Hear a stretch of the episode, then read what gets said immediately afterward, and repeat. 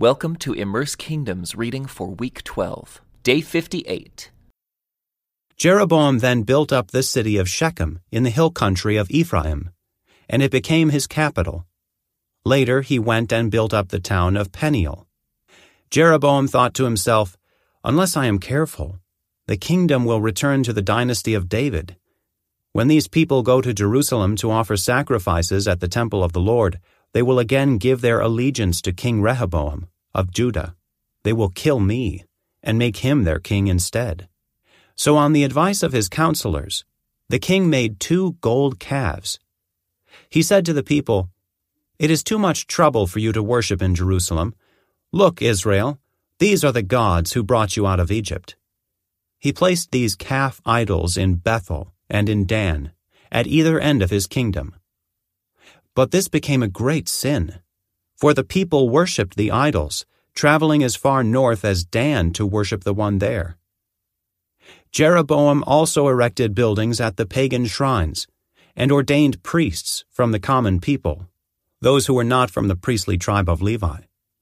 And Jeroboam instituted a religious festival in Bethel, held on the fifteenth day of the eighth month, in imitation of the annual Festival of Shelters in Judah. There at Bethel, he himself offered sacrifices to the calves he had made, and he appointed priests for the pagan shrines he had made.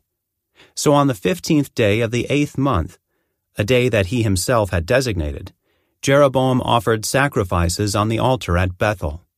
He instituted a religious festival for Israel, and he went up to the altar to burn incense.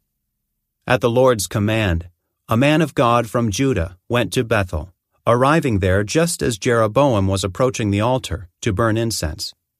Then, at the Lord's command, he shouted, O altar, altar, this is what the Lord says. A child named Josiah will be born into the dynasty of David. On you he will sacrifice the priests from the pagan shrines who come here to burn incense, and human bones will be burned on you. That same day, the man of God gave a sign to prove his message. He said, The Lord has promised to give this sign. This altar will split apart, and its ashes will be poured out on the ground. When King Jeroboam heard the man of God speaking against the altar at Bethel, he pointed at him and shouted, Seize that man! But instantly, the king's hand became paralyzed in that position, and he couldn't pull it back. At the same time, a wide crack appeared in the altar, and the ashes poured out, just as the man of God had predicted in his message from the Lord.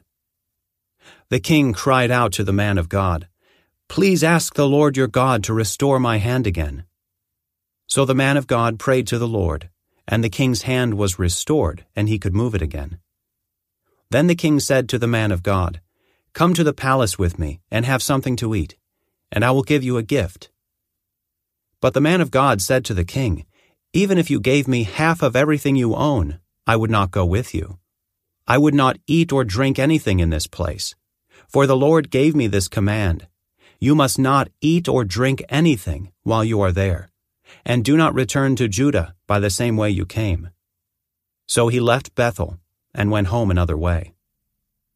As it happened, there was an old prophet living in Bethel and his sons came home and told him what the man of God had done in Bethel that day. They also told their father what the man had said to the king. The old prophet asked them, Which way did he go? So they showed their father which road the man of God had taken. Quick, saddle the donkey, the old man said. So they saddled the donkey for him, and he mounted it. Then he rode after the man of God, and found him sitting under a great tree.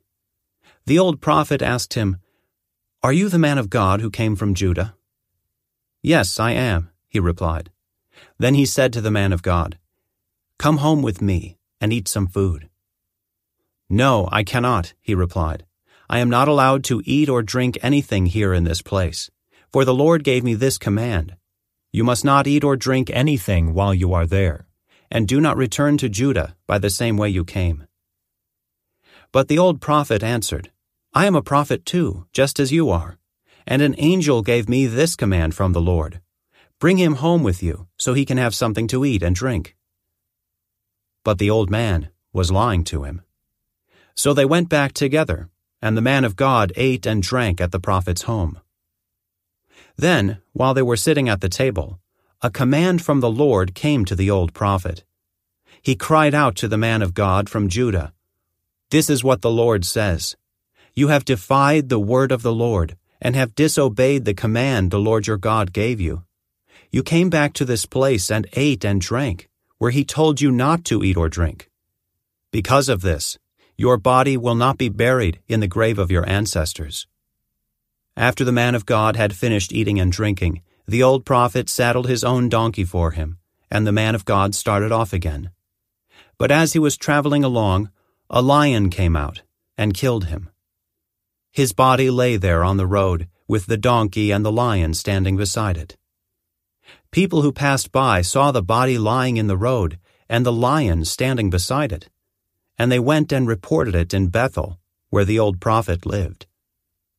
When the prophet heard the report, he said, It is the man of God, who disobeyed the Lord's command. The Lord has fulfilled his word by causing the lion to attack and kill him. Then the prophet said to his sons, Saddle a donkey for me. So they saddled a donkey, and he went out and found the body lying in the road. The donkey and lion were still standing there beside it, for the lion had not eaten the body, nor attacked the donkey. So the prophet laid the body of the man of God on the donkey, and took it back to the town to mourn over him and bury him. He laid the body in his own grave, crying out in grief, O my brother! Afterward, the prophet said to his sons, When I die, bury me in the grave where the man of God is buried. Lay my bones beside his bones.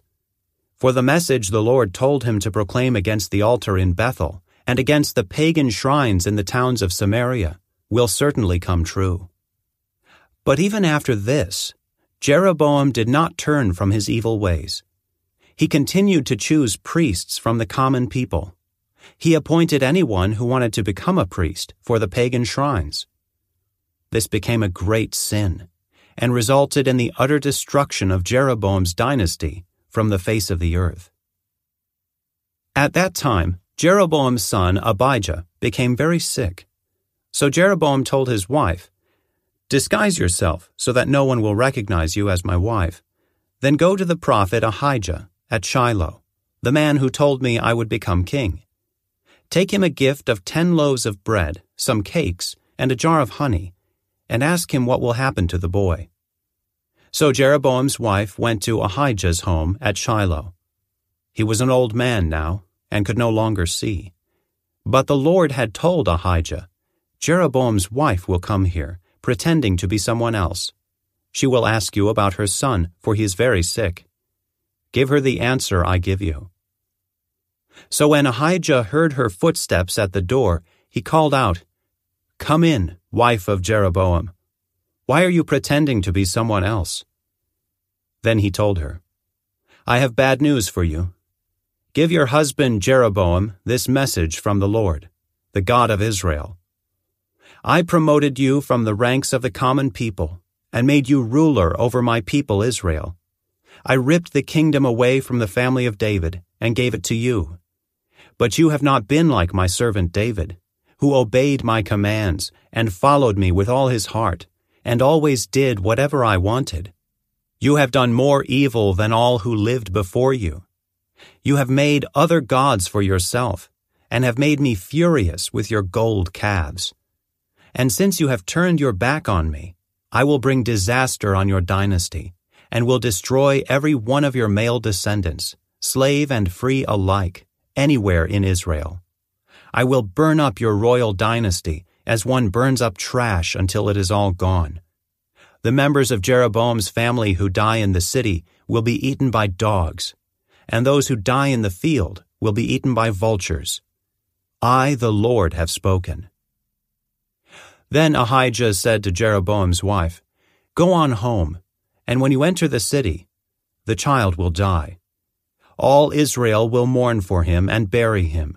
He is the only member of your family who will have a proper burial, for this child is the only good thing that the Lord the God of Israel sees in the entire family of Jeroboam. In addition, the Lord will raise up a king over Israel, who will destroy the family of Jeroboam. This will happen today, even now. Then the Lord will shake Israel like a reed whipped about in a stream.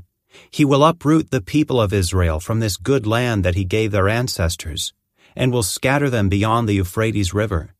For they have angered the Lord with the Asherah poles they have set up for worship. He will abandon Israel, because Jeroboam sinned, and made Israel sin along with him. So Jeroboam's wife returned to Tirzah, and the child died, just as she walked through the door of her home.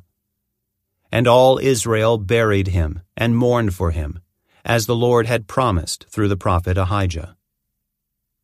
The rest of the events in Jeroboam's reign, including all his wars and how he ruled, are recorded in the book of the history of the kings of Israel. Jeroboam reigned in Israel 22 years. When Jeroboam died, his son Nadab became the next king. This concludes today's Immerse Reading Experience. Thank you for joining us.